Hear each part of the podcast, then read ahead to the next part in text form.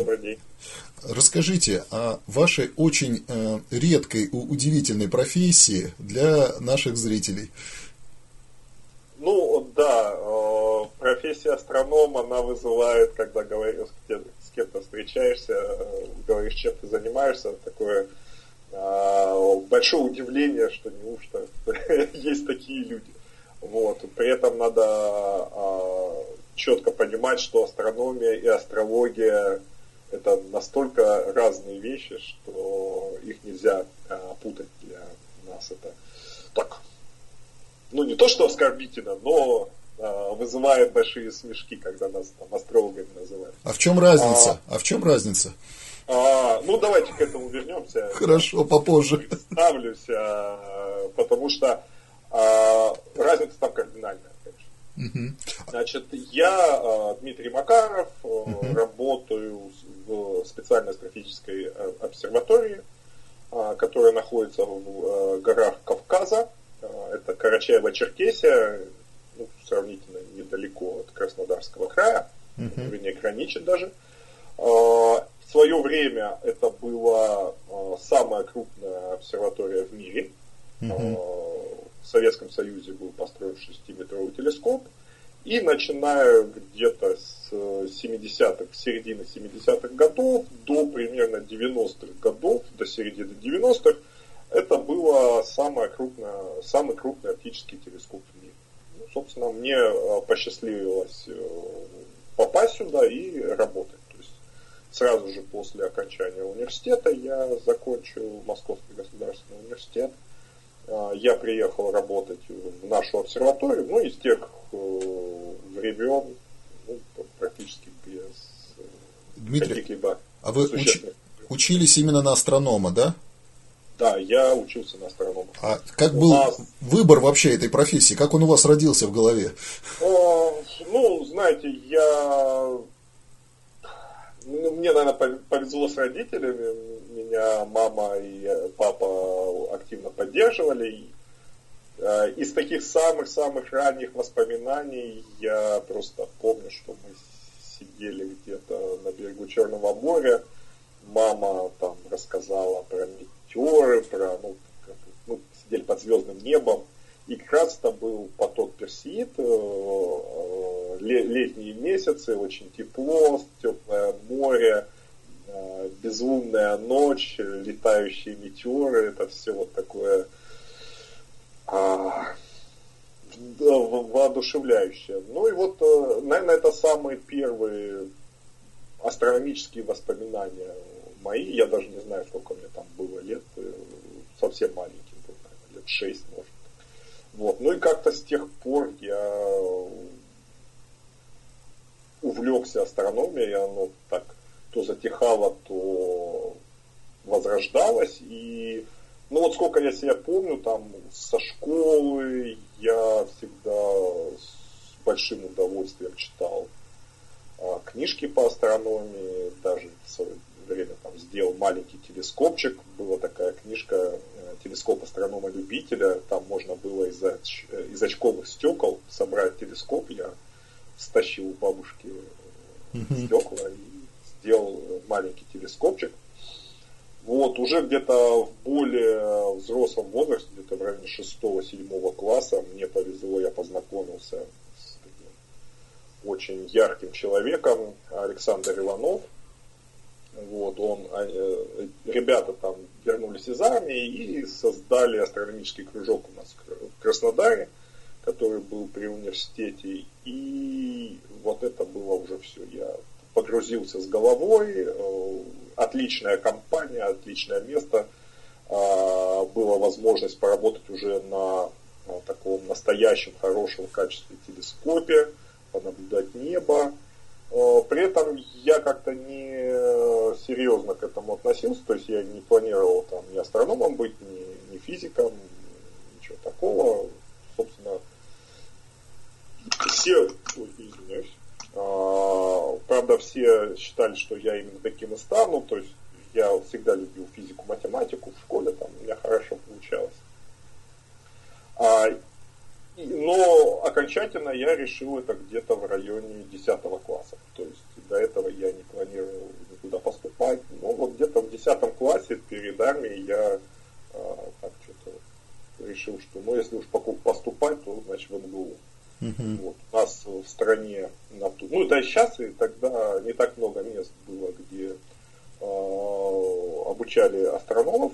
Это Москва, э, Казань, э, Киев, Одесса, вот, ну немножко там Ростов, э, а, Питер, естественно. Э, вот, ну, из э, общих соображений, конечно, Москва была лучшим местом.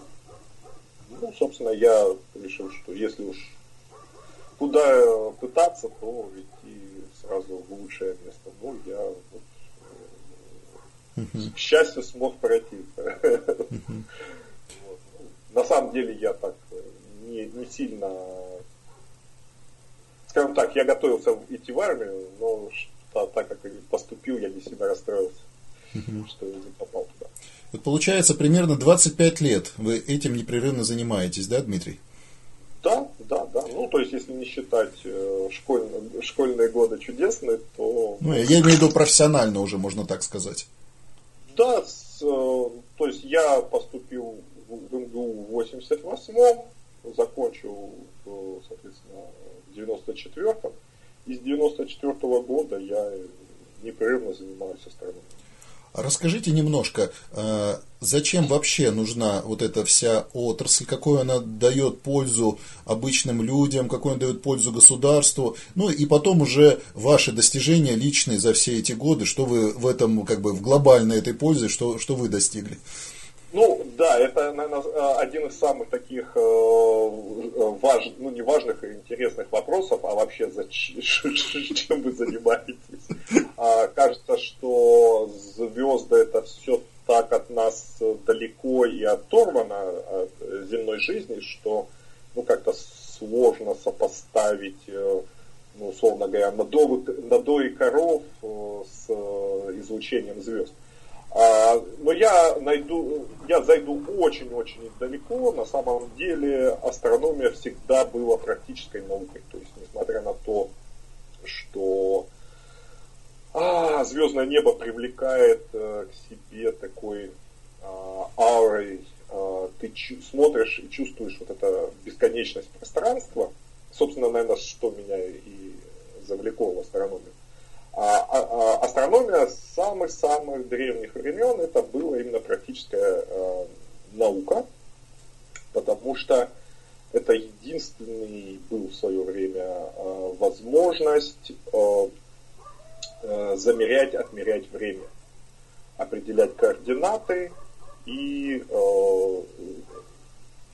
планировать какую-то свою хозяйственную деятельность. Поэтому неудивительно, что, наверное, одни из самых древних э, построек, э, которые известны мегалитические, э, не связанные непосредственно с жизнью людей, э, я имею в виду там с хозяйственной деятельностью, дома и так далее, это, это астрономические постройки.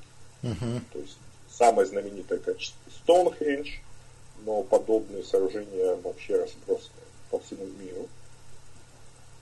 И они были, они делались как раз, что, ну понятно, что там очень сильно переплека, переплетались э, мифические и астрономические знания, люди не разделяли эти понятия, но это просто иллюстрирует, что уже в те далекие времена астрономия играла очень важную роль. Потом вся эпоха географических открытий, это, это было бы просто невозможно без астрономии. А, никакие а, систематические а, плавания без астрономических наблюдений, знаний, а, попыток измерения времени, потому что а, если мы, ну, грубо говоря, когда смотрим на полярную звезду, мы можем достаточно точно определить, определить э, географическую широту. С долготой это не работает. Э, чтобы определить долготу, из-за того, что у нас Земля вращается, мы должны как-то замерять время. То есть время и долгота очень тесно связаны между собой. Uh-huh. И вот это была одна из основных проблем было возможности замерять э, время достаточно точно, чтобы определять э, географическую долготу. И э, самый точный метод это как раз были астрономические наблюдения определенных астрономических событий, ну там, не знаю, положение Луны, соединение разных звезд, планет, оно давало как раз тот э, очень точные часы, которые позволяли мореплавателям очень точно определять положение на, на земном шаре. Ну, это было такая а, очень далекое, далекое отступление. На самом деле а, сейчас а, происходит примерно то же самое. Мы, пользуясь каким-нибудь GPS, uh-huh. даже не задумываемся, что основа э, этой системы привязана к звездам. Вернее, даже не к звездам, а к квазарам. Это очень далекие галактики, которые можно с очень большой точностью определять их положение. И для того, чтобы не, при, э, не привязываться там, к вращению Земли, еще к чему-то, у нас э, все эти физические процессы, они имеют определенные э, сложности в интерпретации. Ну, например, у нас э, ось вращения Земли, она прецессирует и не указывает всегда в одну точку. Периодом примерно 20 тысяч лет у нас э, ось Земли делает полный оборот а, на небе.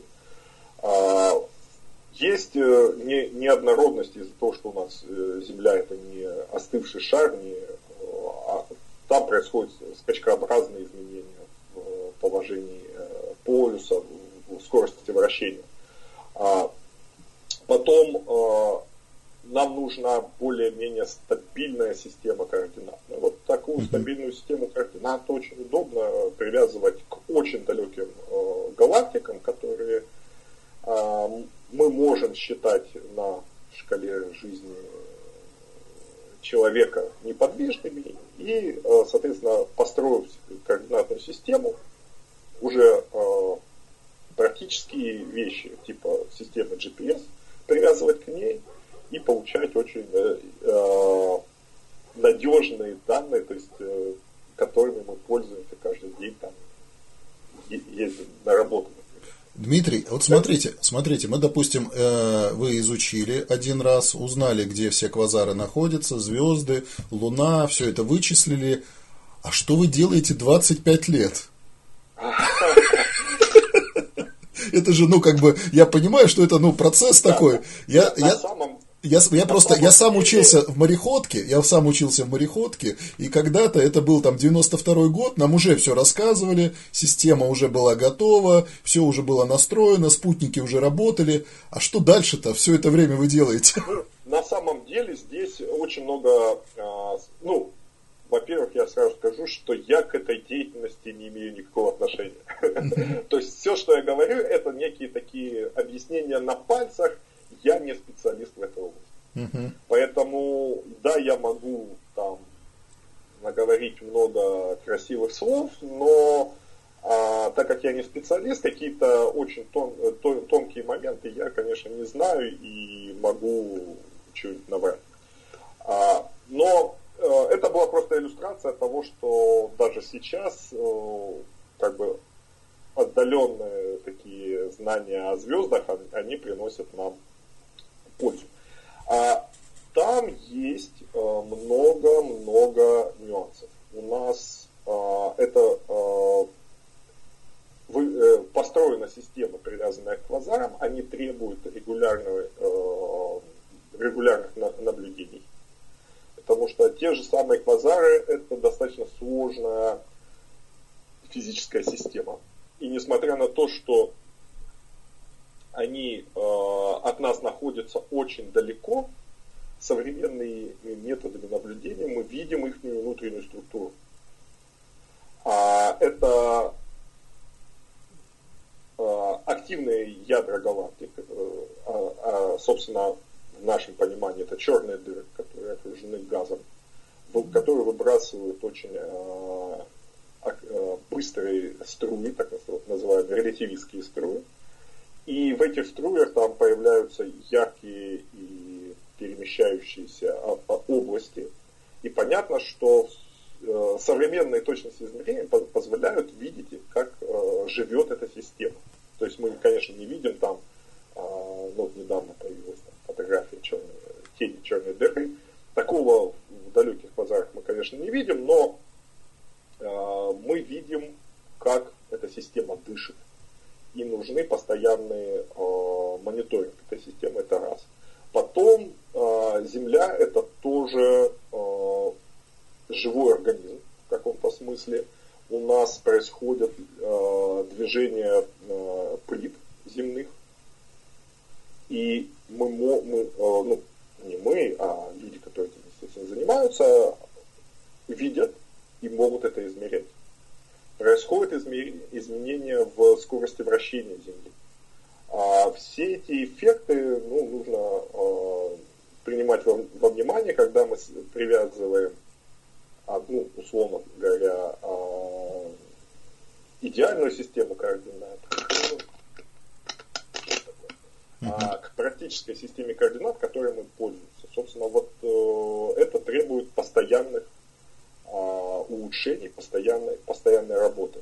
Э, работы по э, более точному построению модели Земли, координатной сетки, привязки к разным системам координат. Но Все, если, ну, если говорить понял, о такой вот понял, теме, понял. я Дмитрий, затронул. Там, а кто, кто покупает, э, кто э, является покупателем ваших знаний? Кто финансирует все, что вы делаете? И сколько это стоит? А, стоит это хорошо, скажем честно. А, сейчас в мире это государство. Покупает государство, есть, да? Э, то, чем мы занимаемся, то есть есть Э, частные институты, но это, как правило, в Америке финансируются там, миллиардеры, ну, например, один из таких самых знаменитых сейчас ну, в астрономическом мире проектов Суановский обзор неба, это был полностью профинансирован миллиардером Суаном. Uh-huh. То есть Э, ну, в Америке это не единственный миллиардер, который вкладывает деньги в развитие науки, не обязательно астрономии, ну, э, но это скорее исключение из правил. То есть вся европейская наука, ну, в том числе наша наука, это финансируется государством. Uh-huh. Соответственно, то, чем я конкретно занимаюсь, это очень и очень далеко от какой-либо практической э, приложения. То есть я занимаюсь э, близкими галактиками, и ну, так сложно сказать, э, когда это может понадобиться для повышения надола коров.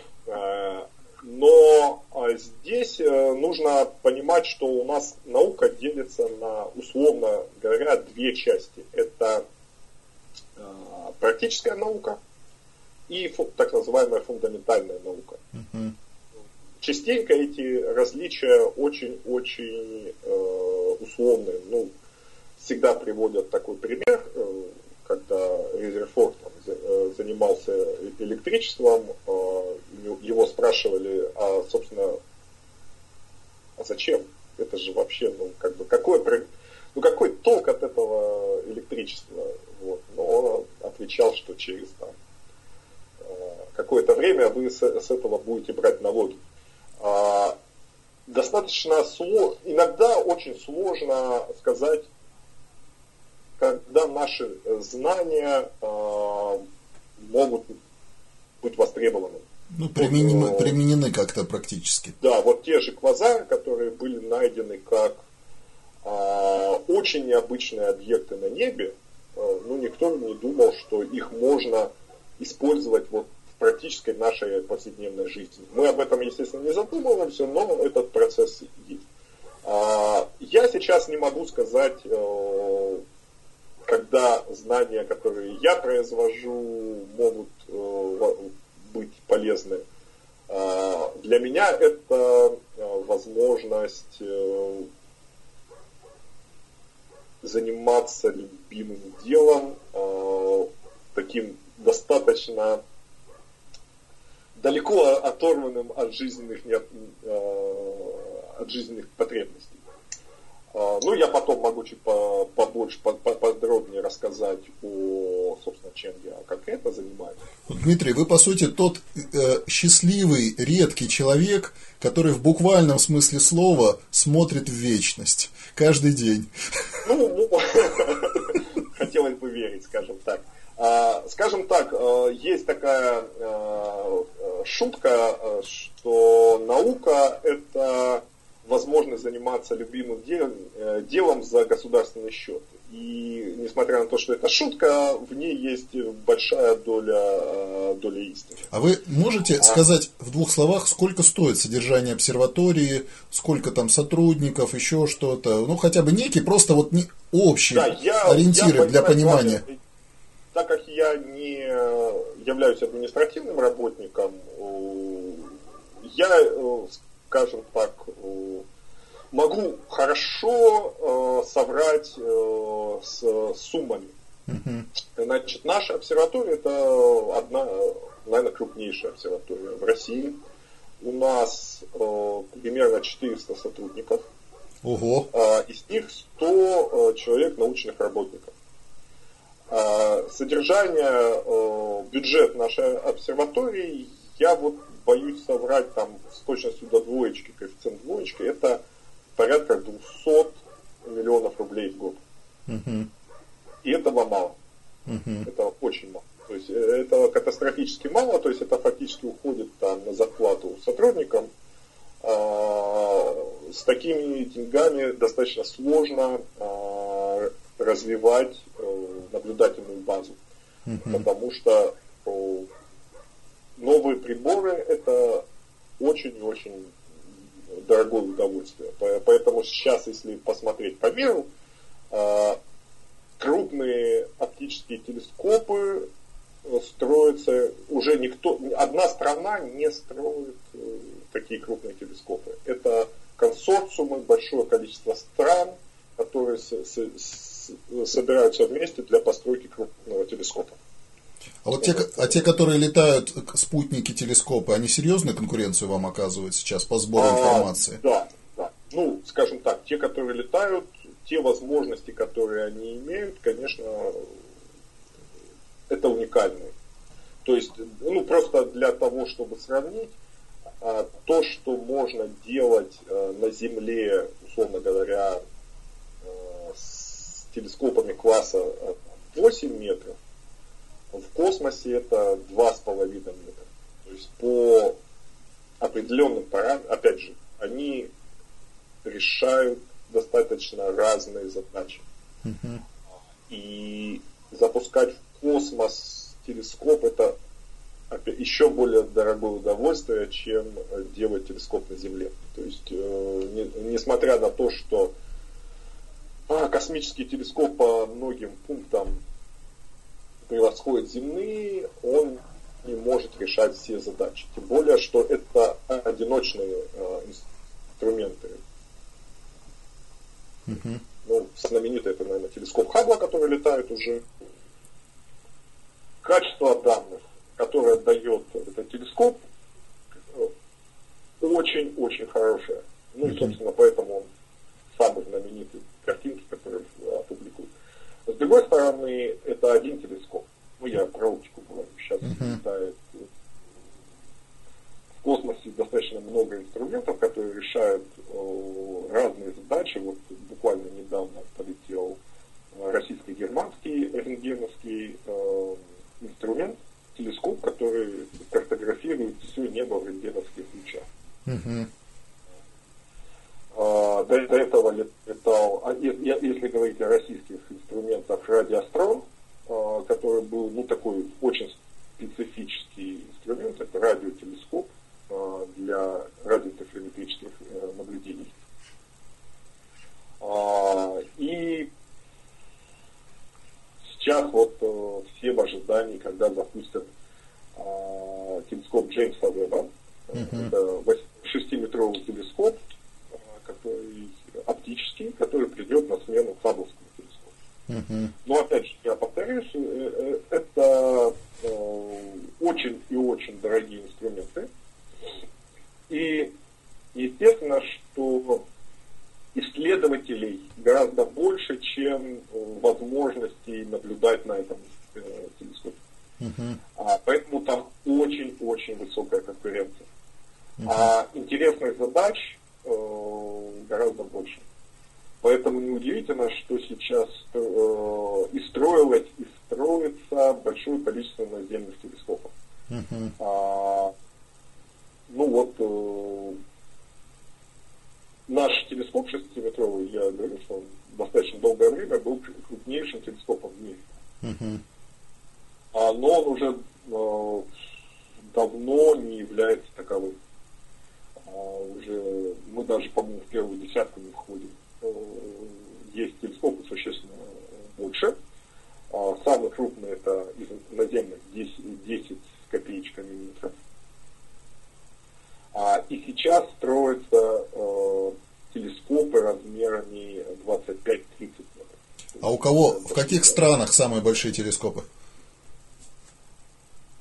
А, они установлены, самые большие телескопы устанавливаются в, ну, фактически трех местах. Это Канарские острова, uh-huh. Гавайи и Чили. Uh-huh. А, связано это с качеством а, места. Воздух, воздух разряженный, чистый, да, часто? Чистый воздух. И тут главное э, количество ночей, которые мы можем использовать.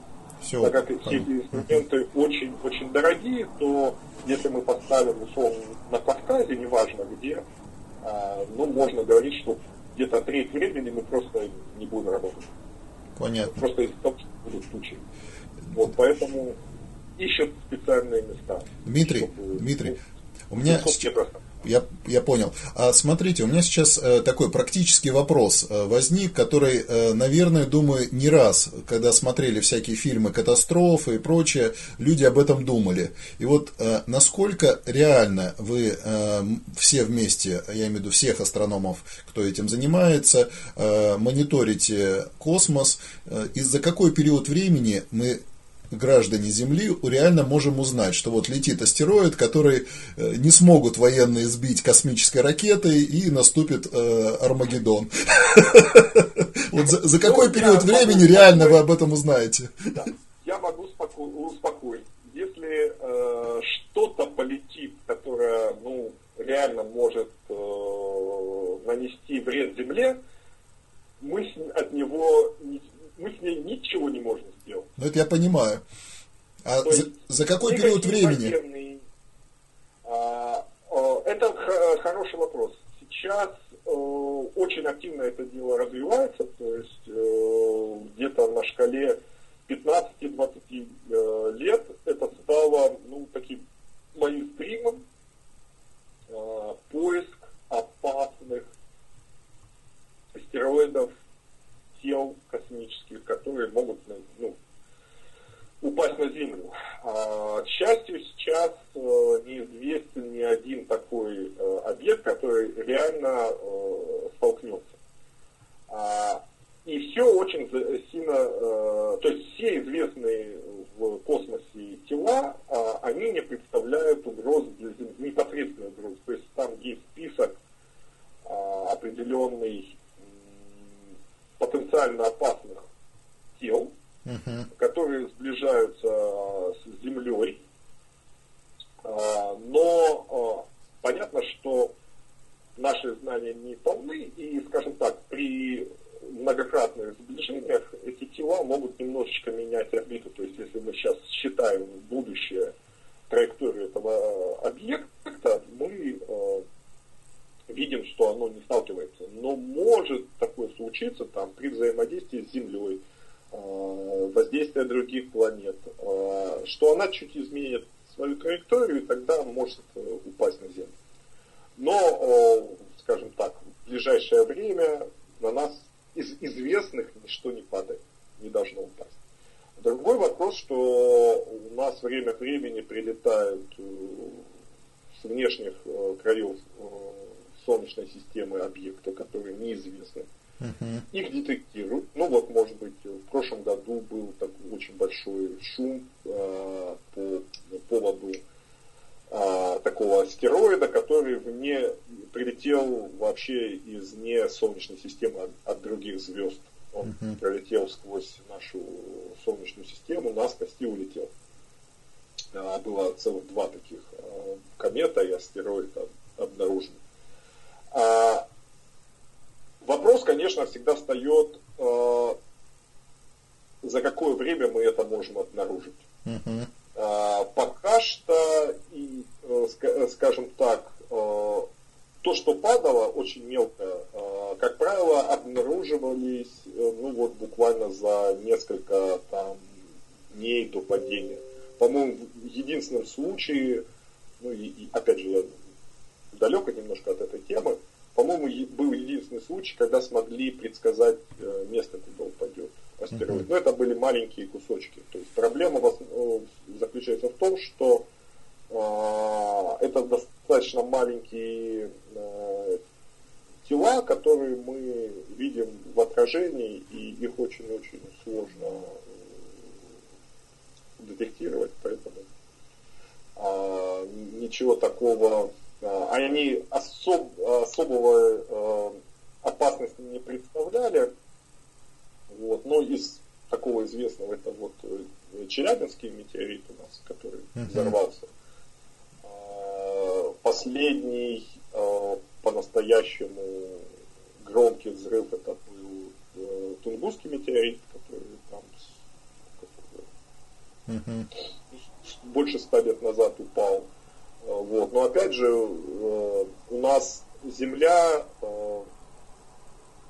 плотно населена, но очень много мест э, пустых, поэтому вероятность падения на какой-то более-менее населенный район достаточно маленькая.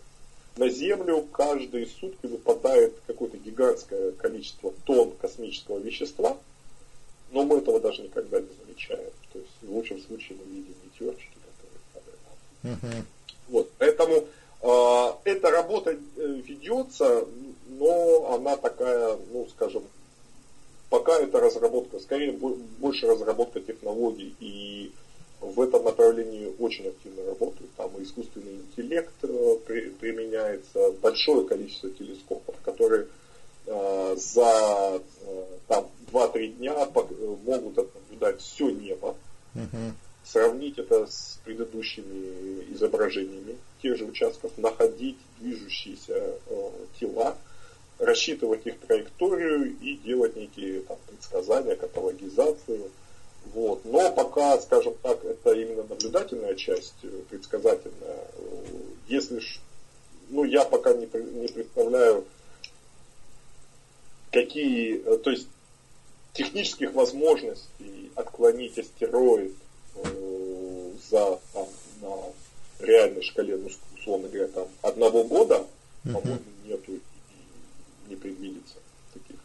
Это только так, в самом крайнем случае, в последние часы можно попытаться что-то сделать, да? Ну, а, скажем так, если мы э, обнаружили такое тело потенциально опасное, ну, по крайней мере, можно сделать эвакуацию.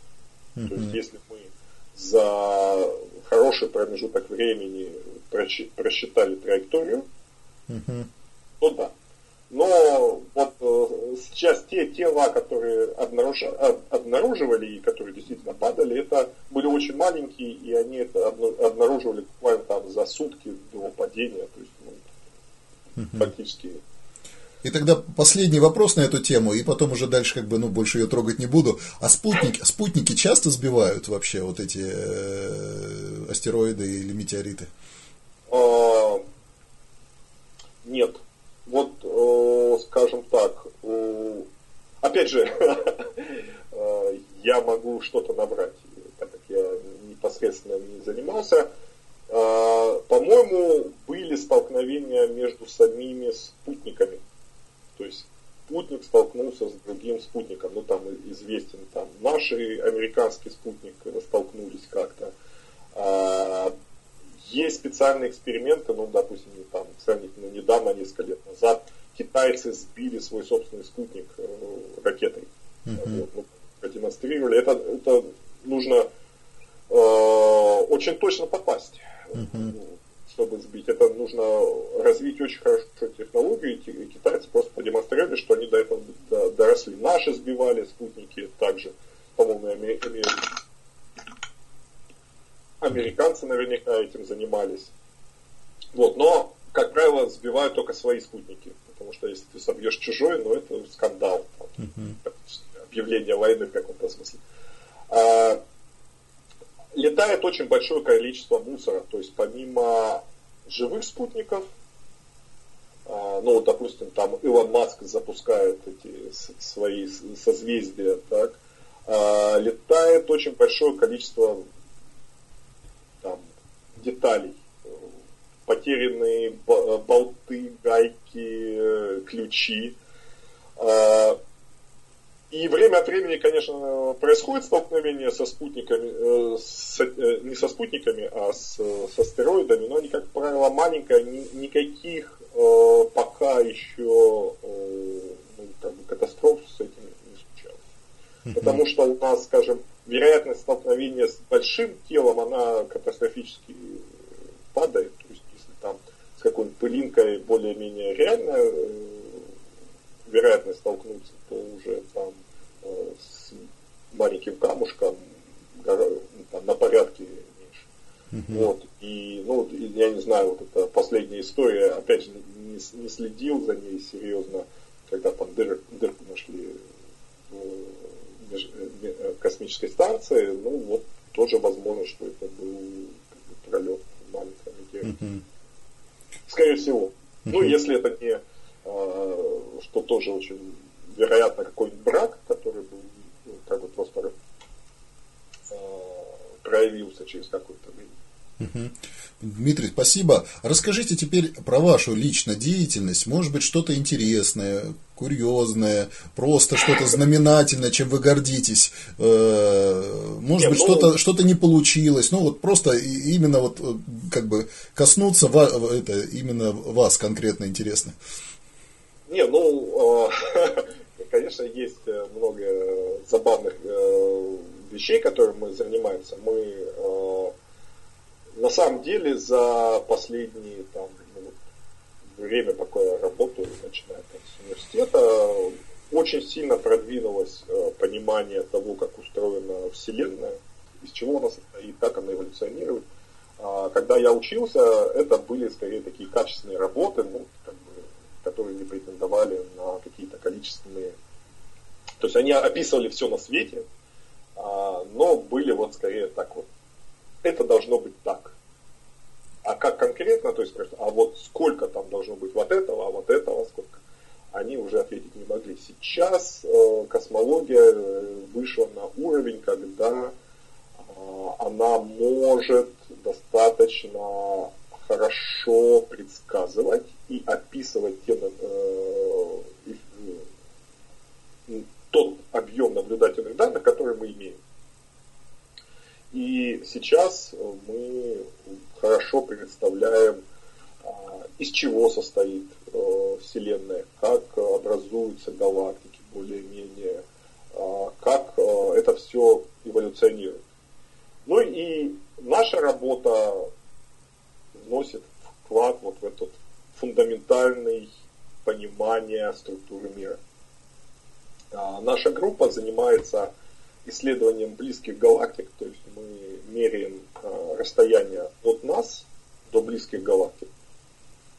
А, это достаточно такой трудоемкий и кропотливый труд, то есть нам нужно на, э, увидеть звезды соседней галактике, померить свойства этих звезд, э, определить их светимость и уже потом посчитать расстояние.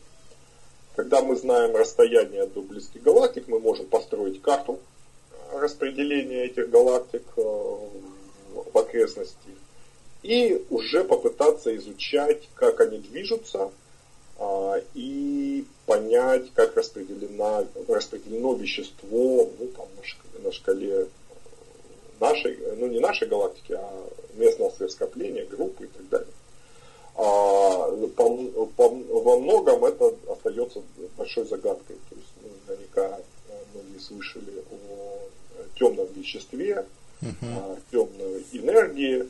А, вот этим загадкам если говорить о темном веществе, уже почти сто лет. Запись дальше продолжается. Это у нас, э, уважаемые зрители, продолжение, поскольку в связи с техническими э, сложностями первая часть интервью э, не удалось полностью ее как бы, ну, качественно воспроизвести, мы решили в другой день снова собраться и э, продолжить. На, там мы остановились на работе Дмитрия э, про темную материю. И э, на данную минуту, я так понимаю, это основная часть вашей э, деятельности.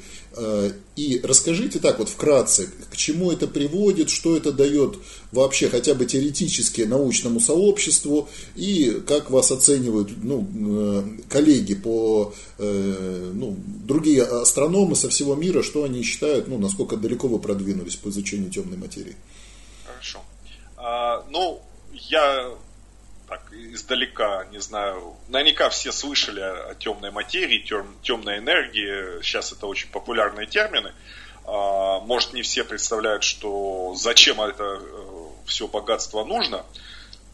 Ну, надо сказать, что загадки темной материи уже почти сто лет. Угу. А, когда изучались... Так, один момент. А, еще примерно в 30-х годах прошлого столетия, когда изучались движения э, галактик в одном из скоплений, было замечено, что есть очень большая разница между тем, как мы меряем массы галактик. То есть мы можем посчитать э, количество света, которое пришло нам, к нам от галактик.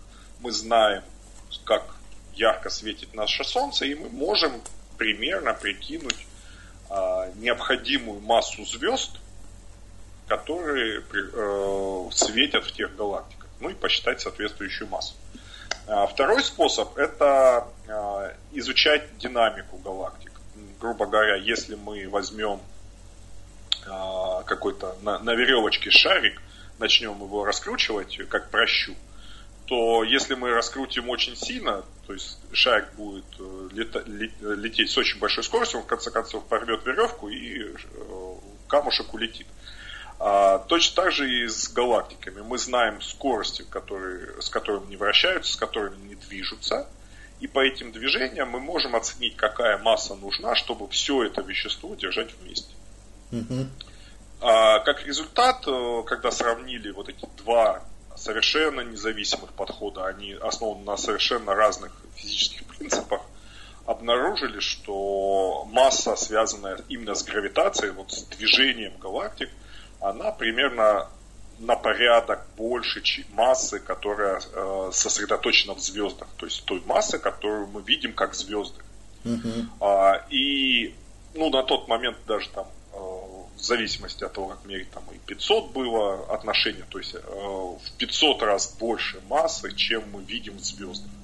Это, естественно, породило массу вопросов, и кроме, э, по большому счету, за вот эти 100 э, лет мы, с одной стороны, узнали об этом темном веществе гораздо больше, а с другой стороны, оно для нас осталось таким же загадочным мы видим, что нам где-то нужно взять дополнительную массу.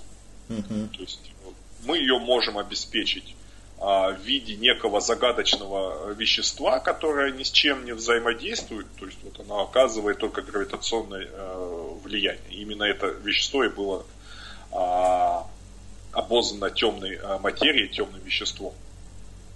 Либо мы можем каким-то образом а, изменять законы тяготения, чтобы в результате получить тот же самый эффект. То есть сейчас это два таких основных направления, причем э, направление изучения связано именно с неким загадочным темным веществом, оно существенно лучше развито, и мы знаем, э, то есть можем моделировать, э, предсказывать его свойства существенно лучше, чем а, с изменением закон, закон, законов природы, там а, больше, ну, менее разработанная теория.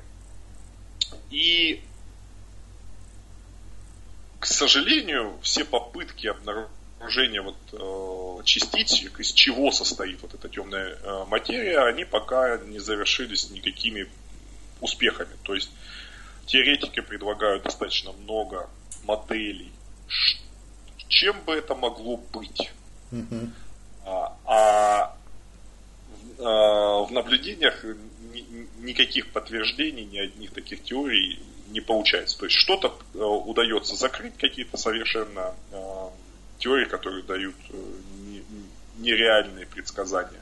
Но по большому счету наложить какие-то а, существенные ограничения на то, из чего может состоять вот это темное вещество, до сих пор не получается. А, теорий много, это могут быть какие-нибудь темные, черные дыры, которые летают вокруг нас, причем этих черных дыр, надо понимать, там примерно в 10 раз больше, чем то, того вещества, которое мы видим по массе. Естественно, mm-hmm. не в 10, но чуть меньше, но не принципиально. А, это могут быть какие-то загадочные частицы, которые взаимодействуют с только гравитационным способом. А, по предсказаниям у них есть определенные свойства, по которым мы можем их попытаться зарегистрировать, но, к сожалению, никакого сигнала ни аннигиляции этих частиц между собой, ну, пока обнаружено не было. А, раньше было предположение, что в качестве такой темной материи могут выступить, например, э, известные частицы типа нейтрино.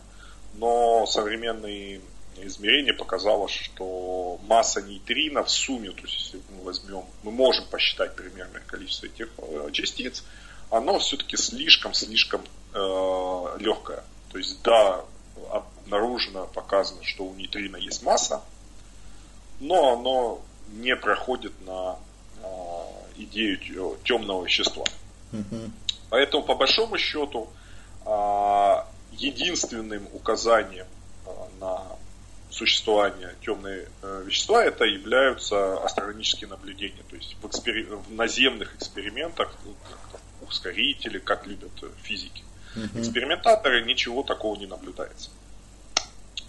Вернее, были какие-то указания, но, скажем так, э, никто в них не верит, потому что э, в науке очень важно, чтобы эксперименты повторялись. То есть, если одна группа объявила, о, мы нашли эффект, мы нашли какую-то там частичку загадочную.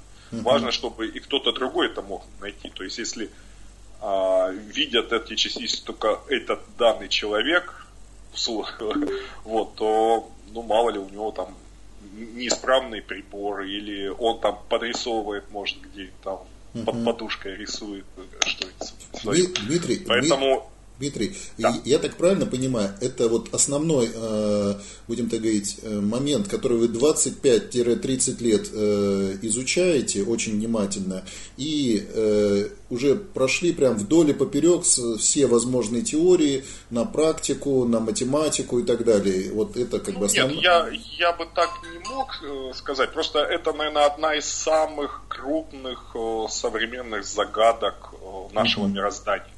И в этом направлении не только я работаю, в этом направлении много работаю. То есть, как правило, мы занимаемся какой-то другой э, задачей, и ну, есть выходы. То есть, э, когда я говорю о темной материи, надо понимать, что у нас есть масса э, наблюдательных указаний. То есть, это не одно измерение, не один тип измерений. Это информация приходит из разных-разных источников, из разных измерений. То есть у нас есть э, измерение э, движений галактик в скоплениях, есть измерение температуры э, рентгеновского газа в скоплениях галактик, есть измерение кинематики внутри галактик, звезд и вращения этих галактик.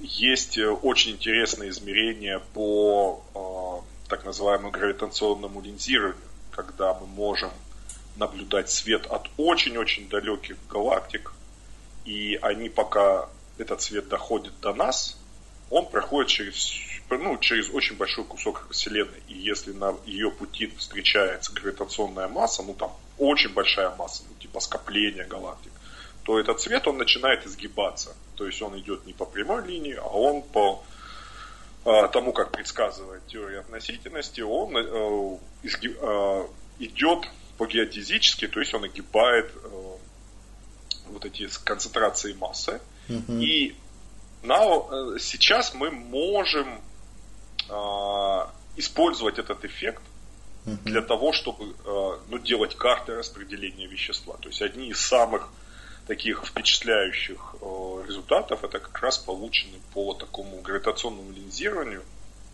по изучению очень далеких галактик, свет от которых по пути к нам исказился а, под воздействием а, разной массы. И по большому счету а, все эти результаты дают более или менее согласующийся э, ответ. У нас где-то есть скрытая масса, которую мы вот наблюдаем именно как гравитационное воздействие. Не как излучение. То есть э, вот эта скрытая масса, она не э, взаимодействует с видимым веществом. Естественно, вот я, э, как э, простой человек, я не могу охватить все направления вот этих исследований. Так? Да, я люблю смотреть новости, читать статьи, а, поэтому, но объять необъятное очень сложно. То есть uh-huh. надо понимать, что с течением времени у нас идет экспоненциальное накопление информации количество людей работающих, количество статей, которые публикуются каждый год, оно постоянно растет. А, Поэтому... на чем, а на чем вы специализируетесь тогда вот в этой э, большой э, отрасли знаний? А, я специализируюсь на изучении вот небольшого, э, небольшого кусочка Вселенной совсем не, э, близких галактик. Mm-hmm. То есть это вот наша галактика, следующее это спутнички нашей галактики, самые известные это Магеллановые облака. Этим mm-hmm. я не занимаюсь сразу. Но я просто даю ретроспективу устройства близких окрестностей.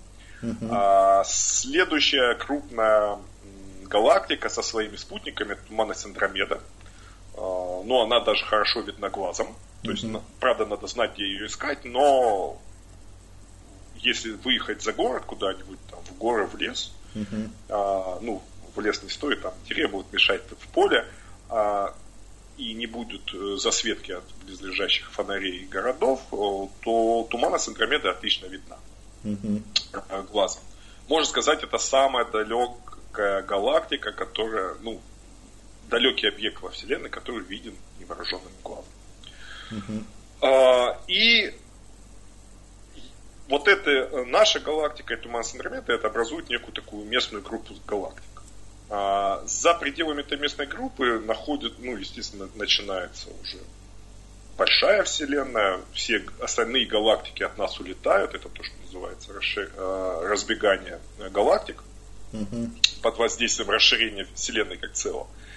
И я вот занимаюсь сразу тем, что находится за пределами вот нашей местной группы. Это, как правило, а, всякая мелочевочка, Эм, очень маленькие галактики, но они интересны именно тем, что а, сейчас э, теория умеет очень неплохо описывать наблюдаемые свойства Вселенной.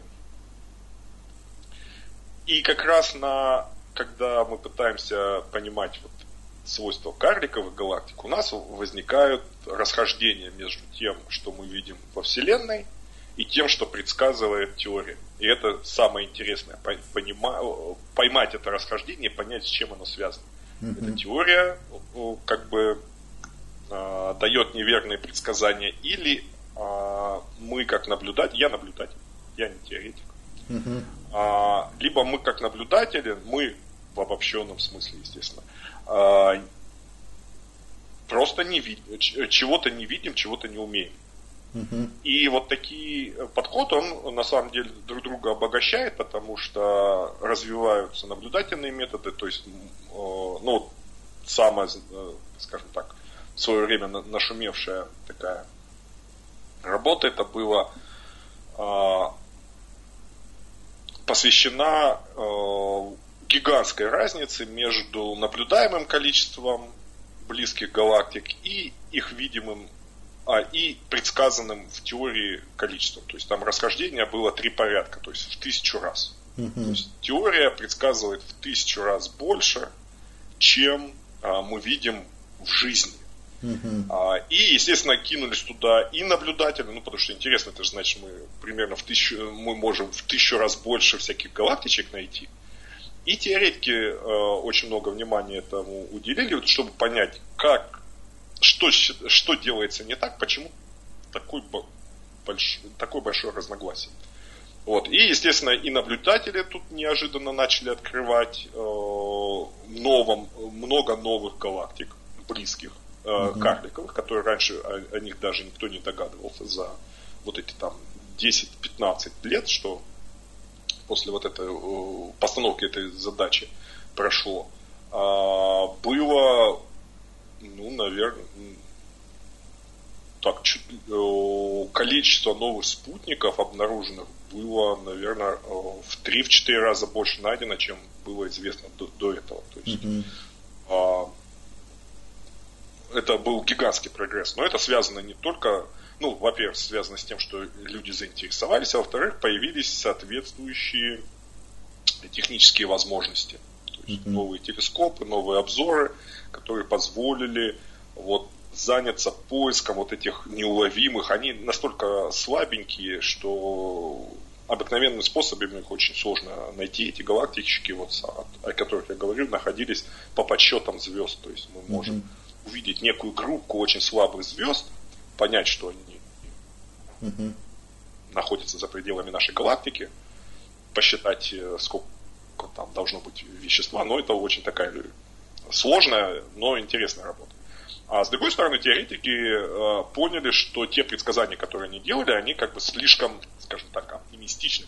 Они не учитывали достаточно большое количество физических эффектов, которые приводят к тому, что галактики могут не рождаться. А, то есть там есть масса, uh но звезд там нету. uh Соответственно, если нету звезд, мы там ничего не видим. Вот, то есть э, это тоже один из, э, одно из таких возможных решений, что мы просто э, пока не умеем мерить эти вещества. То есть таких областей, где есть масса, но нету звезд, может оказаться там в десятки, в сотни раз больше, чем реальных галактик. И как бы вот позиции наблюдателей и теоретики, они так потихонечку сблизились, хотя, на мой взгляд, вот эта проблема до сих пор полностью не решена.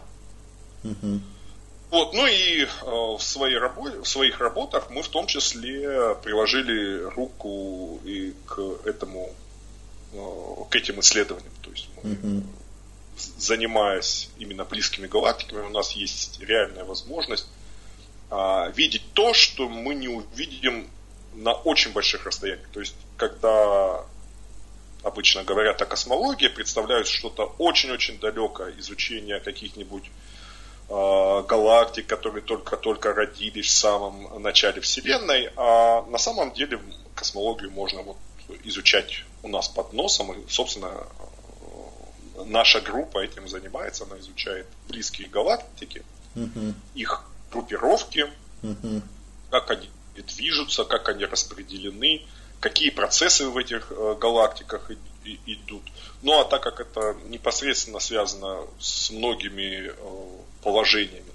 Темная материя, темная энергия, то, естественно, мы этим э, тоже занимаемся. То есть я не могу сказать, что я занимаюсь только этим. Uh-huh. Э, я занимаюсь изучением э, близких галактик, э, их распределения, но как раз эти э, ну, как бы, э, исследования помогают лучше понять, что происходит в нашей Вселенной в том числе. Ну, все, все, все процессы как бы объединить и понять некие закономерности, и потом уже переложить эти закономерности на, э, на, все, на все остальные. Слышно меня сейчас, Дмитрий? А, да, там, видимо, у нас связь Ага. Ну, я говорю, вы изучаете все, процессы, все процессы на основе близких галактик, чтобы потом все это экстраполировать на любые разные другие это, ну, небесные тела и так далее, правильно? Продолжаем запись, все, продолжаем. Более-менее хорошо. Угу. Вот, так, а, так что можно переходить э, к каким-то другим вопросам. Хорошо. В двух словах, вот тот вопрос, который я, когда все записал, э, моя супруга мне сразу же задала вопрос. Он говорит, ты поговорил с настоящим астрономом? Я говорю, да. А говорит, а ты у него спросил, почему вот когда показывают э, эти станции, показывают космонавтов, показывают спутники, ну вот съемки Земли, э, почему всегда черное небо? Почему там звезд нету? Говорит, о, я говорю, блин, забыл спросить. Ну, кстати, это, а, наверное, один из э, таких э, главных вопросов, э, ну, э, очень распространенная идея, что астроном, эти американцы на Луну не, со, не садились. Ага. И все говорили, что, ну вот, очевидно, мы же не видим звезд. Угу. То есть они павильоне снимали, и поэтому звезд там на небе забыли, нет. Забыли звезды снять, да? Забыли нарисовать звезды. А, тут очень а, ответ очень простой. А, звезды настолько слабо светят, что а, когда снимается ну, там, Земля, то есть Земля на фоне, звезды на фоне Земли, они настолько слабы, что а, просто они не, не успевают проявиться. Uh-huh. То есть, если э, камеру перевести на небо, мы увидим звезды. Uh-huh. Если в камеру попадает какой-то объект, ну там а, астронавт, космическая станция, uh-huh. Луна, э, Земля, uh-huh. они отражают э, свет от Солнца. Солнца и это, ну, не то, что засвечивает, просто экспо... ну, как бы камера подстраивается так, чтобы мы видели поверхность, допустим, Земли, и за это время звезды просто не успевают проявиться. То есть проблема только в этом. Услышал. Спасибо большое. Вот, а то, по крайней мере, все время мучил этот вопрос. Теперь понятно. Это, ну, как мы... А Э, звезды видны в фильмах, там их специально рисуют. То есть, э, я потому помню. что, ну, понятно, без звезд некрасиво, ну, что там будет черное небо. Но э, это, ну, как бы просто... Я понимаю Голливуд, я бы сам рисовал звезды с удовольствием. Я думаю, если бы снимали в павильоне, они бы тоже с удовольствием бы нарисовали звездочек и побольше. Тогда вопрос такой, уже вот совсем профессиональный такой, который, уверен, миллионы людей всегда будут задавать всем, кто э, работает э, с, э, с телескопами и со всей информацией. Видели ли вы э, НЛО? Если видели, то э, как они были, что они были вообще, и хоть какое-то отношение это имеет к реальности – или это все только досужие фантазии э, людей, которым скучно? Ну, я опять же зайду откуда-нибудь издалека, чтобы было о чем поговорить. А, надо а, разделить две как бы проблемы. Одиноки ли мы во Вселенной и есть ли инопланетяне у нас на Земле. Вот а, ученые, ну, астрономы как правило, уверены, что мы во Вселенной не одиноки, что есть жизнь на других планетах, звезд у нас в галактике э, сотни э, миллиардов, практически у каждой звезды есть солнечная, как бы, планетная система. Соответственно, у большого количества таких планетных систем они могут оказаться в местах э, благоприятных для развития жизни. И жизнь там может появиться. То есть, когда мы смотрим на то, что происходит у нас на Земле, мы видим, что ну, как жизнь развивалась на Земле, можно сказать, что она возникла практически мгновенно. То есть вот у нас Земля сформировалась, она еще э, чуть-чуть остыла, когда вот чуть-чуть условия стали более-менее благоприятны для жизни, уже находятся какие-то самые примитивные организмы, самая примитивная жизнь. Поэтому как-то э, сложно предположить, что на других планетах будут действовать другие законы. То есть, если мы найдем что-то похожее на Землю по условиям, то мы можем предполагать, что там тоже должна развиться жизнь. Она может, конечно, быть совершенно другой. Uh-huh. Вот, э, но как бы нету каких-то физических ограничений сказать, что вот жизнь не могла появиться только, только на Земле, что-то уникальное. нет, мы не уникальны. Угу. А если мы посчитаем э, количество галактик, то это э, количество мест, где могла зародиться жизнь, просто становится какой-то неопозримым. А, при этом тут же возникает вопрос, если у нас жизнь такая э, любящая появляться на свете, и наша цивилизация не уникальна, по идее, то мы наблюдаем, как развивается наша цивилизация, мы видим, что она, э, есть такой отличный термин, э, э, у нее экспоненциальный темп развития. Угу.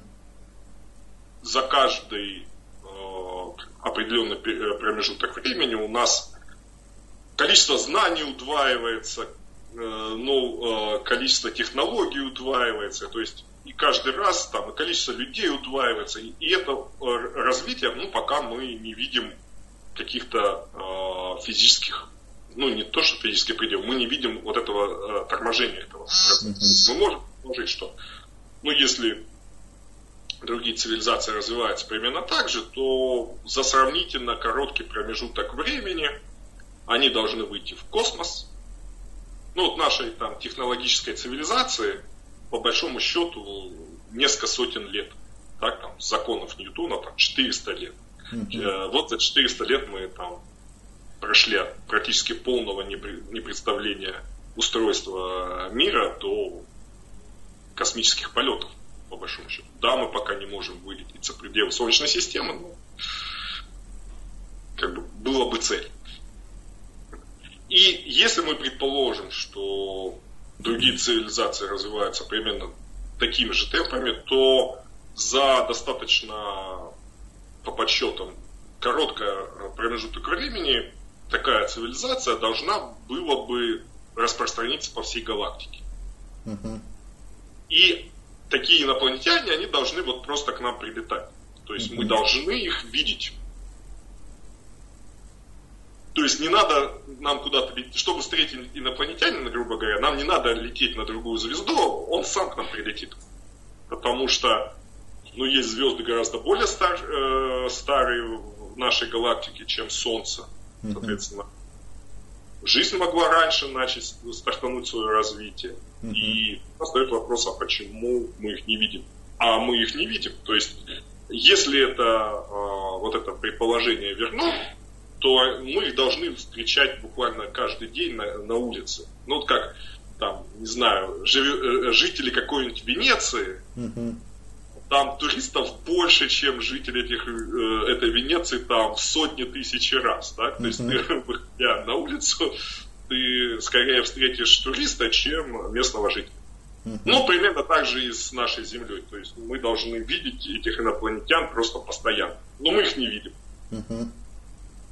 А, при этом а, то, что мы их не видим, а, ну, подтверждается тем, что, как правило, инопланетяне встречаются только людям, не связанным с астрономией. Я не знаю, видел инопланетянина. А во-вторых, этой проблемой серьезно занимались в основном там и военные, они накопили гигантский э, массив данных и, ни, и никакого выхлопа. То есть э, никак, никаких новых технологий не появилось. Э, и военные начали рассекречивать свои архивы. Mm-hmm. Они регистрировали какие-то необычные летающие объекты, какие-то постоянно э, шла информация о контакте с инопланетянами. А, когда серьезно начали анализировать эти данные, ну и как, а, скажем так, если бы там э, что-то действительно было, ну, я сомневаюсь, что так легко бы стали с, так, ну, с такой э, легкостью рассекречивать эти архивы. Это раз, а во-вторых, э, ну, мы бы почувствовали это в развитии нашей цивилизации, если бы были какие-то такие контакты.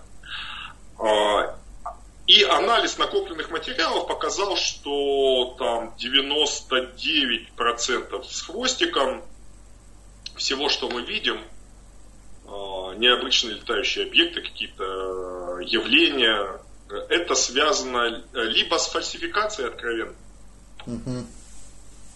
причем этого чуть ли не большинство, угу. ну, по крайней мере, раньше было когда как раз этот бум летающих тарелок, там люди снимали на ниточках э, летающие тарелочки.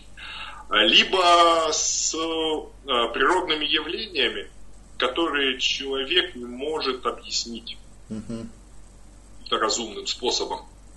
А, либо с технологической деятельностью, ну там запуски ракет, э, какие-нибудь секретные разработки, самолеты, а, человек видит какое-то явление, а, причем эти явления можно видеть за многие сотни километров, потому что они происходят в верхних слоях атмосферы.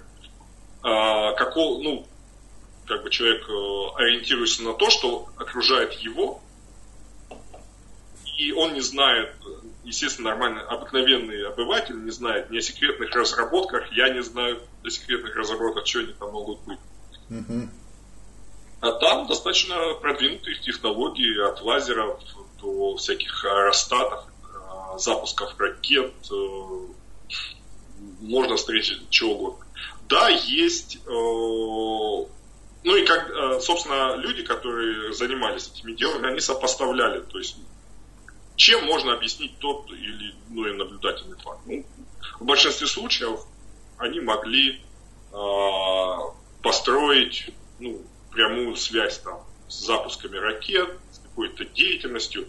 Да, э, там оставался очень небольшое э, количество случаев, которые ну, как бы не, не удавалось э, объяснить на базе известных данных. Но это не значит, что они не являются природными явлениями. А, ну, к примеру, как такой иллюстрация, по-моему, во французской академии наук где-то там 200 лет назад э, отвергалось наличие метеоритов, говорилось, что камни не падают с неба. Точка. То есть это, это антинаучно. Но знаем, что они падают. Для этого ничего, ничего дополнительного не надо. Вот, поэтому, скажем, и э, э, в том числе анализировались вот эффекты там Э, кражи людей, скота, контактов непосредственно с инопланетянами. То есть нету ни одного достоверного факта.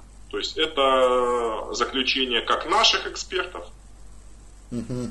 так и э, там американцы этим тоже очень много занимаются. То есть может и других, я просто не знаю, я читал заключения наших экспертов, академиков, вот, но Э, слышал про аналогичные заключения и американцев. Вот. Ну, наверняка там что-то и у англичан было, что-то у французов, ну, как большие страны, которые более-менее активно этим занимались. Вот, так что э, это, ну, скажем так, проблема, э, называется она, по-моему, проблема Ферми, uh-huh. то есть почему мы не видим инопланетян, она остается. Uh-huh. Вот.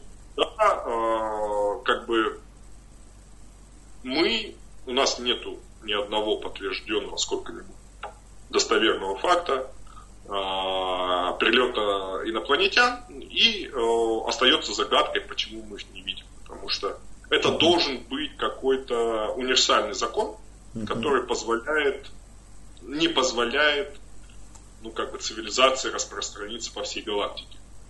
То есть, ну, было предложено много а, объяснений ну, например, там какие-нибудь этические нормы. А, ну, мерзко, например, на летишек смотреть, там прилетают, ну вот нам мерзко смотреть там, ну, не знаю, на пауков, э, тараканов, uh-huh. а им мерзко смотреть на людей, и они стараются с нами не взаимодействовать. Так? А, а до заповедника, то есть, ну вот, мы это некий заповедник, э, за нами просто наблюдают, а в контакт с нами не входят, ну, чтобы не мешать нашему развитию. Mm-hmm. Ну, много-много. Э, ну и если их все взять вместе, ну, как бы, если бы была одна цивилизация, ну, там, может один фактор действовать. Но когда их должно быть много, mm-hmm. очень сложно представить, почему а, у всех должны быть одни, допустим, этические нормы, у всех цивилизаций. Вот, соответственно, вот этот э, механизм, который не позволяет э, цивилизации э, распространиться по всей галактике, он должен быть, иметь какие-то очень универсальные механизмы. То есть, ну там, а, один из самых популярных, что есть у нас некий предел, э, так сказать, точка невозврата, после которой там происходит или вымирание, либо схлопывание. То есть мы ее, ну как бы ни одна цивилизация не, не смогла пройти.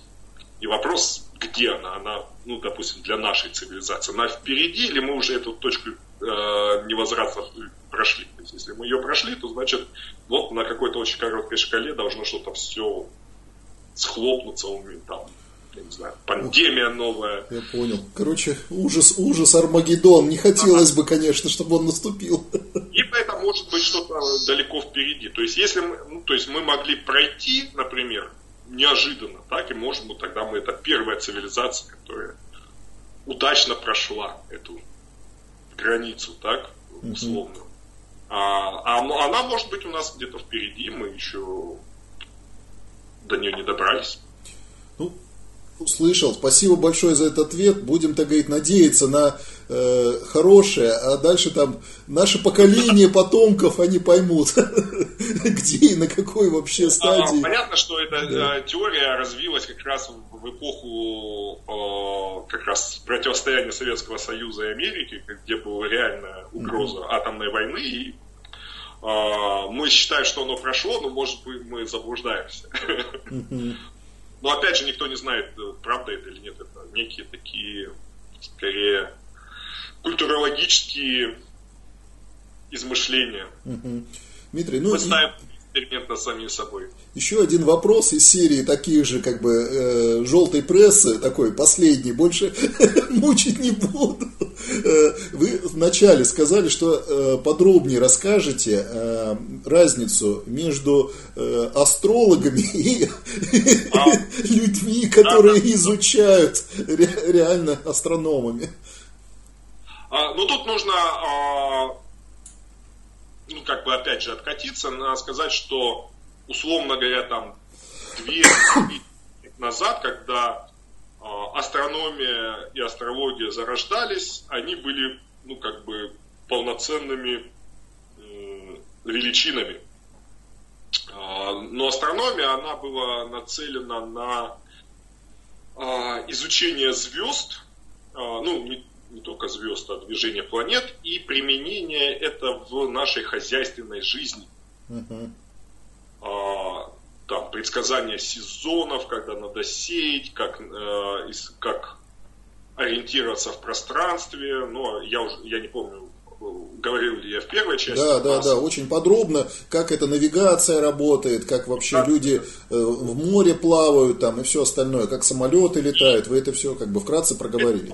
Это был абсолютно научный, потому что, ну, я уже там где-то упомянул, что наука требует некой такой о, повторяемости, то есть мы должны ставить, ну, как бы мы, у нас есть эксперимент, и этот эффект, он должен повторяться. То есть, если это что-то уникальное, вот, то непонятно, как его изучать. Uh-huh. То есть, ну, условно, если это магия, там, ну вот сегодня она работает, а завтра не работает. Законы физики работают всегда. Uh-huh. Поэтому э, возможность вот такой э, достоверной повторяемости это непреложный закон науки. Ну, собственно, и астрономия как наука, она стала развиваться в этом направлении. Мы э, можем делать uh-huh. предсказания, разрабатывается некая теория, почему это так. Ну, например, у нас есть теория абсолютно в, в древнем мире нормальная, Земля плоская. Uh-huh. Но еще древние греки показали, что вообще-то она не может быть плоская, она должна быть круглой. Uh-huh. На первом этапе это абсолютно две, ну, скажем, равноправные теории. Но с накоплением э, наук, ну, знаний uh-huh. стало понятно, что ну, Земля не может быть плоской. То есть uh-huh. сейчас люди э, как бы начали в это верить, но мне очень сложно, э, ну, скажем, очень сложно погрузиться в эту тему как-то вот что такое вообще возможно, что люди могут верить в плоскую землю.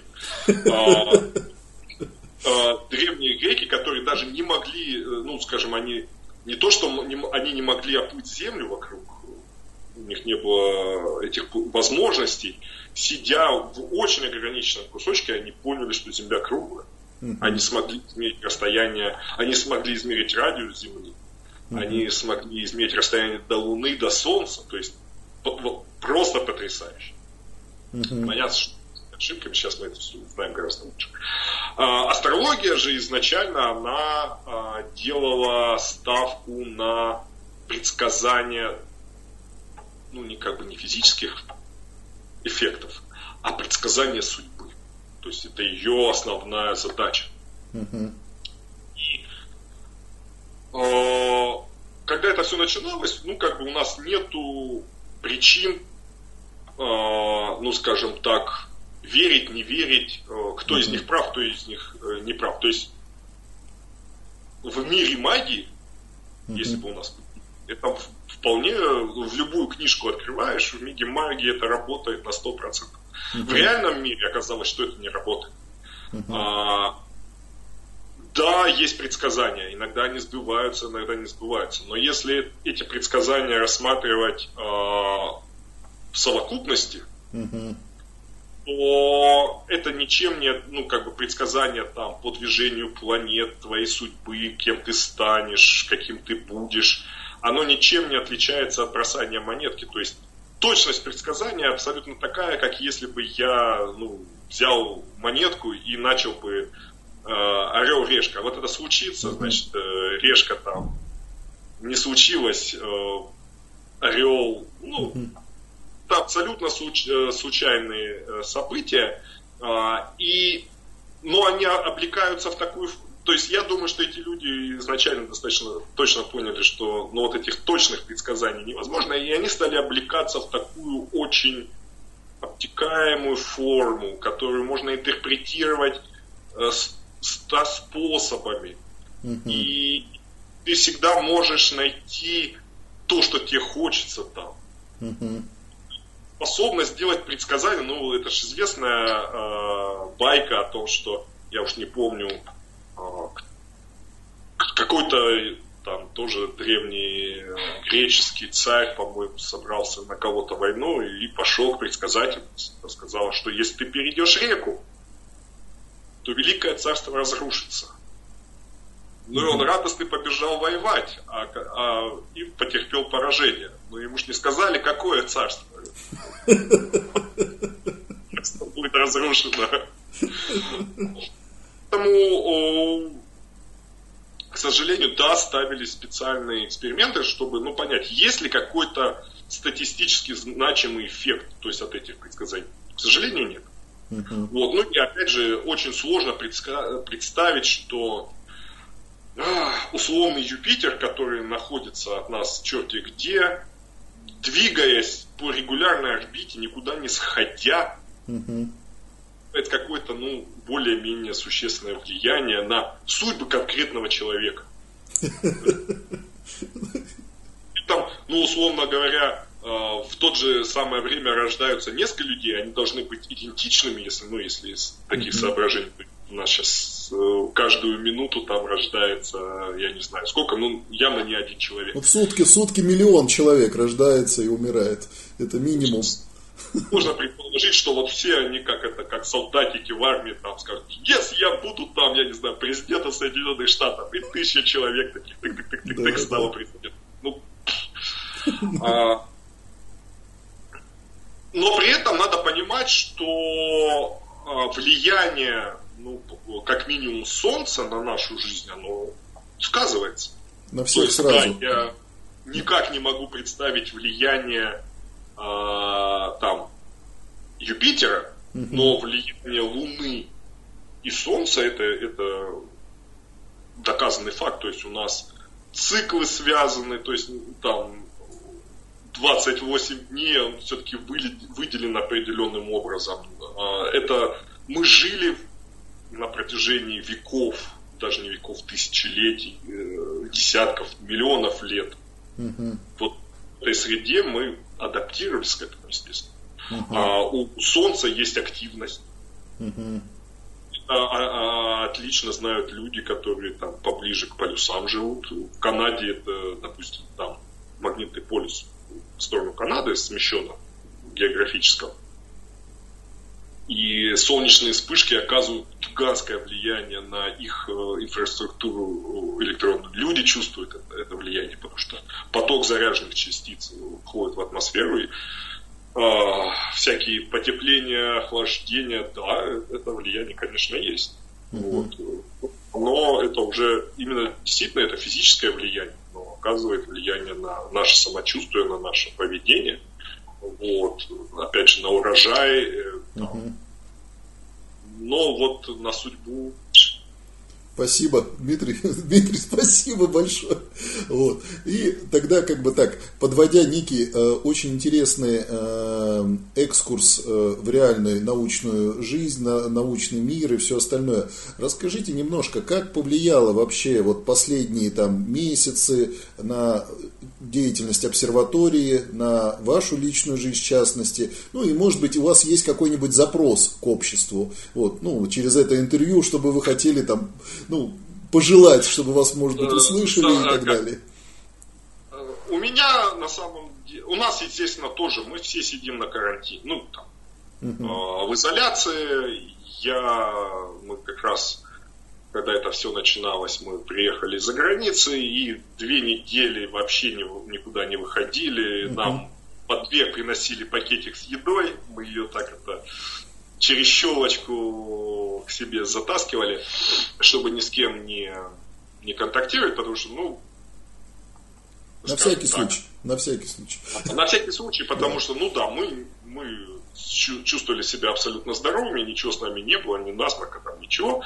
Угу. Но, скажем так, оказаться виновником там смерти своих коллег, которые у нас очень много пожилых людей, ну как-то вот совершенно не хотелось. Не, не хочется. Вот. А после нашего приезда как раз это все начало активно развиваться. В конце концов, у нас всех перевели на удаленную работу, uh кроме, э, ну, как бы, людей, которые ну, обязаны обеспечивать работоспособность телескопа. И телескоп у нас работает. То есть администрация работает, телескоп работает. Э, у нас даже шутили, что наш телескоп остался, э, опять стал самым крупным оптическим телескопом в мире, работающим оптическим телескопом. Но сейчас подключились уже ну, не только мы работаем, другие, но вот был такой период, где мы опять с гордостью говорили, что мы опять впереди планеты всей. Uh-huh. Вот. Но в основном основная масса научных сотрудников и других сотрудников э, сидит по, по домам, но научная работа, ну, скажем так, на моей научной работе это мало чем сказалось. То есть uh-huh. я делаю то же самое, что я делаю на работе. Единственное, что нету существенно меньше э, ну, живого контакта, но мы общаемся по переписке, там, тем же скайпом. Вот. Для меня даже, я бы сказал, плюс меня меньше дергают по всяким административным э, делам. То, то есть вот, uh-huh обыкновенной э, ситуации я гораздо больше своего времени трачу на какие-то вот решения э, административных задач, а здесь я мог э, занят, заняться тем, чем давно не мог себе, ну, скажем, чтобы ну, заняться какой-то темой, ну, нужно соответствующее кусок хороший, ну, для меня, по крайней мере, хороший. Ну, суета, суета ушла в сторону, и удалось да, теперь да, сконцентрироваться на самом главном, правильно? Заняться тем, ну, вот просто чем э, хочется и не обращать внимание на другое. А когда тебя постоянно там, ну, ты 10 минут поработал, тут нужно подписать бумажку, еще через полчаса побежать там другую бумажку, а через э, там час нужно какой-то отчет писать, ну, как-то не получается так плодотворно работать. Сейчас я с удовольствием Ну, по сути... Я радуюсь, что я на карантине. Я понял. Ну, по сути, у вас э, получается большая часть функционала даже не как ученого, э, а полноценного руководителя-администратора, который как бы обеспечивает да, процессы. Небольшой, но администратор. Так? Угу. То есть я руководитель группы, поэтому приходится достаточно хороший кусок своего времени тратить на решение тех или иных административных угу. Они кажутся, ну там, плевое дело, но там 5 минут, там 5 минут, для день прошел. Uh-huh. Вот. Спрашиваешь, а что а я сделал? Вроде вот весь день бегал, что-то делал, так? Uh-huh. А чем я занимался? Ну, вот чем-то вот таким. Дмитрий, вот, ну, возможно, я... угу. возможно да, ваш, ваш запрос освободить ученых от административной нагрузки и дать возможность а, это, это творить, это, это, творить. Да, это просто какой-то фантастический, фантастический эффект от такого, э, ну, интервью, что ли. Но, конечно, это так. Благие мечты, я думаю, что ничего не получится. Но будем надеяться на лучшее. Э, административно, ну как бы вот эти административные э, регулирования, оно только с каждым годом усиливается и усиливается, ну как не видно этому. Э, иногда, ну, ты понимаешь причины, ну, как бы все логично, но иногда это выходит за всякие рамки разумного. Ну, по, идее, по идее, вас не должны вот эти как бы многие вопросы мучить. Пускай для этого лучше бы наняли действительно администратора, который это любит и хочет этим заниматься. А вам дали бы возможность заниматься математикой, э, наукой и всем остальным. Есть очень много каких-то, ну скажем так, заурегулированных моментов. Так, ну, условно говоря, вот те же командировки. То есть, когда мы едем в командировку, я там должен расписать вот билеты там, ну я не знаю, не дай бог я копеечку где-то украду, в карман положу. Там. Угу. А, на проверку всего этого уходит куча, ну там, наши э, бухгалтера проверяют, не дай бог я там лишнюю копеечку заработаю. Угу. Их проверяют. Я угу. трясусь над каждой копеечкой, и, как правило, получается, что ты едешь в командировку, ну, фактически за свой счет. Угу. А, и я наблюдаю, ну, я не скажу, что во всех странах, ну, вот, скажем, с французами я сталкивался, у них есть некие, ну, как бы суммы, которые даются человеку на командировку, ну, на командировку на, на командировочные расходы. Uh-huh. А, и ты на эти суммы должен, ну там, купить билеты, поехать, поработать, и у тебя какая-то сумма на проживание, так? Uh-huh. Вот тебе дали, а оно вот притык, то есть там немного дают. Если ты умудрился сэкономить, ну там, условно, купил билеты не за 400 евро, а там за 200, ну uh-huh. так молодец, ты, ты заработал эти 200, 200 евро. И все вот эти вопросы с э, отчетностью, ну, она становится просто не нужна. Так? Mm-hmm. То есть э, ты можешь, ну, то есть ну, понятно, что когда я еду в Москву, у меня будут одни уровни расходов, чем я еду там в, в Архи, Архиз, там, живу в нашем поселке. Mm-hmm. Ну, это все тоже регулируется. То есть, и, ну, то есть я вот есть механизмы, когда можно повысить эффективность и уменьшить э, и освободить время, и это было бы, конечно, здорово. От бюрократии, от лишней бюрократии. Это, это вот э, лишнее. То есть на вот эту бюрократию тратится гораздо больше ресурсов, а, которые уходят просто пустую. Чем на созидательную деятельность, да? То есть, э, скажем так, экономится гораздо меньше средств, чем тратится на поддержание вот этого всего контроля. Услышал. Давайте тогда вот на этой позитивной ноте всем нашим э, товарищам, кто имеет отношение к э, контролю бюрократии, э, скажем, ребята, дайте ученым работать спокойно, не мучайте их вот занимайтесь, лучше контролируйте что-нибудь другое. Их явно вот вам есть где разгуляться, а ученых трогать не надо, тем более их так мало. Вот, и у них жизнь так коротка по сравнению с этими э, миллиардами лет, которые... Вопрос Да, да, да, которые миллионы лет нужно изучать движение этих галактик, звезд, света, всего остального, черной материи. Ну, им совсем не до бюрократии. Через миллион лет никто не вспомнит про этот отчет бюрократический даже и так далее. А вот результат, а вот результат, который можно сейчас достичь, он может быть потом миллионы лет приносить пользу всей нашей цивилизации. Правильно же? А, я вот недавно а, прослушал лекцию одного из наших а, таких знаменитых популяризаторов астрономических, вот, и я даже для себя открыл, что на самом деле наука, она, ну, как бы вот частенько, ну, даже, даже я вот работаю в фундаментальной науке, совершенно удаленная от каких-то вот практических задач, но оказывается, я, я просто об этом не знал, а, что она дает вполне ощутимый э, вклад в нашу цивилизацию, не mm-hmm. чисто научный, а практический. Mm-hmm. Вот я узнал, что Wi-Fi, например, был изобретен австралийскими радиоастрономами. Mm-hmm. Мы сейчас себя не мыслим без этой технологии, а она была вот разработана практически, ну, там, инженерами, понятное дело, но mm-hmm. все равно это просто, э, так сказать, э, заслуга теоретической, ну там, теоретической просто вот астрономии, а, просто научная, научная деятельность. Uh-huh. Вот, и таких примеров достаточно много, когда люди там, занимаясь, казалось бы, совершенно чем-то а, не связанным с какие, какой-либо практикой, они неожиданно находят применение тем или иным своим задумкам или идеям. Дмитрий, я э, вам говорю огромное спасибо от всех наших телезрителей.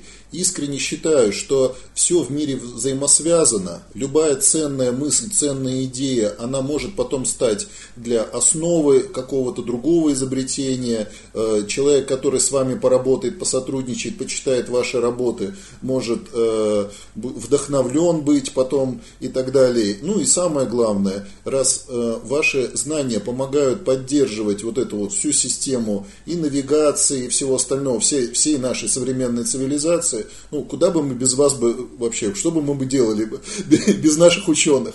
Вот. Вам огромное спасибо, жму руку тогда. Спасибо, да. с удовольствием побеседовал. Да, да, да. Вот. Я на этом тогда запись э, завершаю, хорошо? Ну, спасибо Хорошо, еще спасибо. раз.